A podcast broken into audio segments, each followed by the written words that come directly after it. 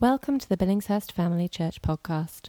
For more information or to support our work in Billingshurst and the surrounding areas, please visit billingshurstfamily.church. I've got a question for everyone. Have you ever been asked something to do something you're not sure you want to do? Yeah, not the sort of thing you shouldn't do, that's not good for you to do. More the kind of thing that something inside you tells you it's the right thing to do, but still you're unsure about it. You don't want to do it all the same. You might be in the company of many of those people who are marching around Jericho. They had seven days of marching around following um, pain relief free minor surgery, silent, seemingly for no reason, wondering day by day, why are we doing this? I know God's unloads in our lives.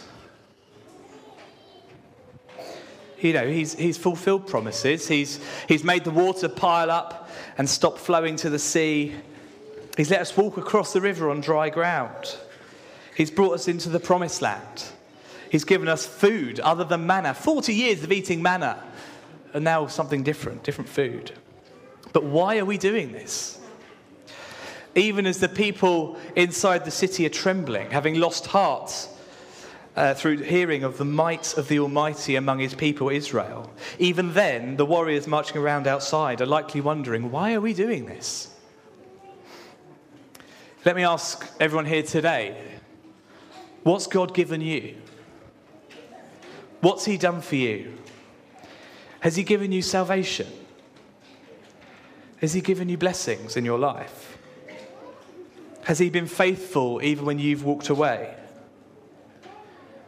Has He brought you to the place of seeing light some of the time rather than darkness all the time? Has He given you glimpses of His majesty and glory? Has He given you courage when you've been without? Has He given you a new lease of life from what you'd known before? Has God brought you physical, emotional, or spiritual healing? Has He given you the very breath that you breathe? We might not have seen water piled up afar and, and walked across the Jordan on dry ground, but we have seen the miraculous. The new life of salvation is a miracle. It's something impossible by any other means than the act of God. You know, look around.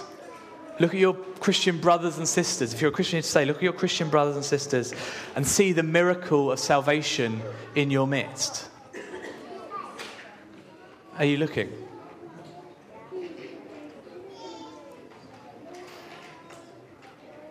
The breath of life in the air that we breathe today is miraculous as God holds all things in the world in balance, holds it all together to enable life to exist. We're all witnesses of miracles. So instead of grumbling about what God might be calling you to do, instead of worrying about the whys and what fors, consider all that He has done, all the miracles He has performed to bring you to the point of salvation and knowing God. He is a good, good Father who loves you and has moved mountains for you so that you might know him. This is the same God who loved his people enough to promise them a land to inhabit and brought them to, brought them to the fulfillment of that promise. And so he performs miracles to inspire their faith and he calls them to obedience. You know, the whole experience of Jericho seems to demonstrate the pattern of what it was supposed to be like for Israel entering the promised land, seeking God meeting with him, and being obedient to the method of overcoming the enemy that God calls them to. It's a demonstration of the life of faith and obedience. We have to ask ourselves, you know, what areas of our lives is God calling for us to have faith and to be obedient? Are we there yet? We know there are things He's calling us to, asking us to do, telling us to do, and we might not be walking in them yet. Why not?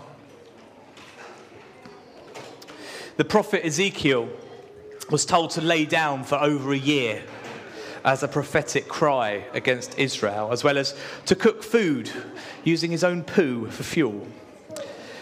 Is your faith and obedience at the point of doing that? Well, I'll say it's very unlikely that you'll be asked to do that. Um, he was a prophet, had a very specific call on his life. I will, I will put that there.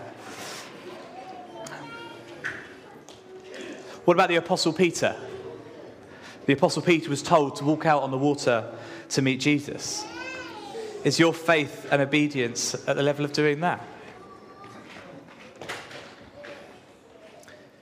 Obviously, the ultimate stepping out in faith and obedience is that of Jesus on the cross. Faith in God enough to lay down his own life in obedience, trusting that God will use it for the salvation of many and his own resurrection. The Bible tells us so many times of calls to obedient faith, the act of following God, trusting him in faith, no matter what that might lead to. Marching around Jericho could have led the army to be led to the army being shot at with arrows or pelted with stones from above, but instead the people inside were terrified. And the people outside kept on in obedience and faith, plodding round the barricades. We look at, saw how long it took for us to get our small army around this hall. You know, it wasn't a short little wander. And you know what? God answered. The walls came tumbling down, and the city was razed to the ground. No one left. Sometimes we too are called to seasons of life that are plodding faithfully in faith and obedience. You know, the fruit of that obedience at Jericho was that, the peop- was that the people of God achieving all they were supposed to in that situation. Israel was supposed to be a light to the Gentiles, breaking in, bringing the reign of God, and seeing people recognize God's power and righteousness and choosing to follow him and go his way.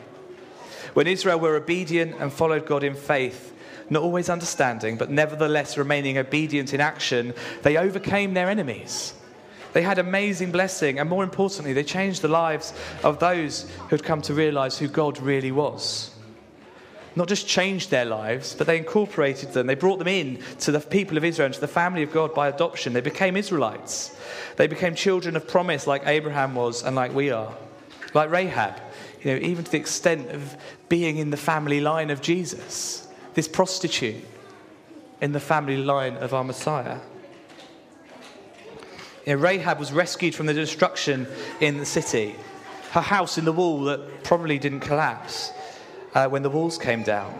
Approached by those two spies, and they led her and her family out as promised.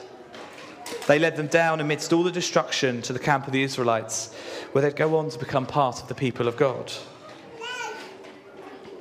Who has ever skipped through the genealogies of the Bible? Just look at them going, oh, that's a lot of names. Um, one of my, uh, one of the, my favourite ones as of last night was one at the start of Matthew. And um, if you look early, early on, you'll find a single line that says, Salmon fathered Boaz by Rahab. Salmon of Judah, of the tribe of Judah, married Rahab, and together they'd have Boaz, who'd redeem Ruth. You know, maybe Boaz knew something of obedience in faith, for as his mother was redeemed by coming to know God, he too went on to redeem a foreign woman in Ruth. And as many of us know, these people are all in the family line of Jesus. God's good, isn't he? God's good, isn't he? Yeah, he uses all things for his good, even the unlikely prostitute who'd play a part in the birth of the Messiah, in the birth of Jesus. You know, let's all remember that God is good. And that when he calls us to have faith in him and be obedient, he's doing it for the very best reasons. Sometimes that faith and obedience is serving for seven days and 13 long walks around a city. Sometimes it's serving our kids, the elderly, the worship team, the setup team, and so on for years and years, because that's what faith in God and obedience looks like. Faithfully serving where the needs are. And sometimes after long years of serving, there'll be a moment of charging forward, of the wall coming down and taking hold of all that God had promised. Without the trudge around Jericho, the battle would have never been won because the walls would have never come tumbling down and people would never have taken hold of their inheritance, that which God had promised them. There would have been a fruitless charge at strong walls. Maybe there's something in the plodding that can speak to all of us this morning. Out of the obedience and faith of the people of Israel, an enemy was destroyed. An enemy became family, and salvation was the Lord's. So let us all put our faith in Him afresh this morning and be obedient to what He's called us to do. However strange, for however long, It's Him who sets the timer. Um, and always, as we're being filled with faith and being obedient, let's make sure we're always following our great shepherd, Jesus Christ. I'm going to pray. Can the worship team come back up?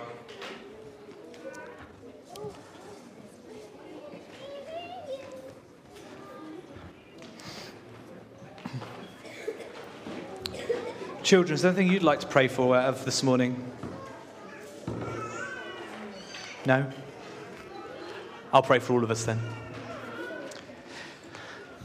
Yeah, Lord God, we thank you for the stories that we find in the Bible. We thank you that in them we find your message, we find your truth, we find your character. Thank you, Lord God, that you're all about your plans, that you're all about what you've set to happen, the call that you've placed on people's lives. It's all about you. And I pray, Lord God, that as a church, we'd continue to get caught up in the mission of what you've called us to this village for.